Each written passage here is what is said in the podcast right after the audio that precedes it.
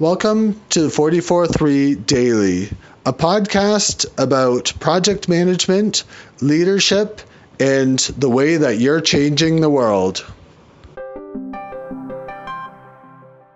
Be willing to fail. The truth is, no matter what endeavor you undertake or what project you're involved in, you must recognize that there is the possibility that you will fail at your work. You might not deliver what you intended to deliver. What you deliver may not create the impact that you expected it to. And it's even possible that what you deliver could have some very negative effects on people. But it doesn't mean just because you have the possibility of failing that you stop and don't do anything.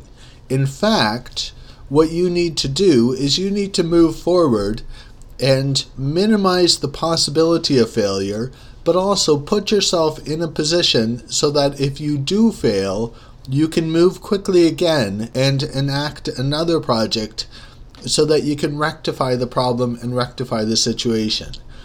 In short, don't spend everything you have on one possible project because if it does fail, you won't be able to recover.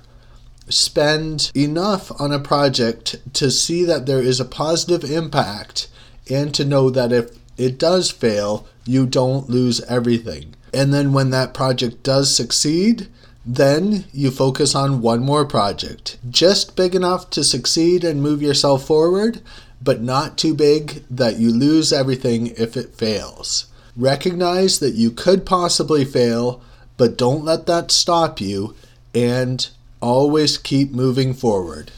Thanks for listening today. Today's episode was brought to you by 443.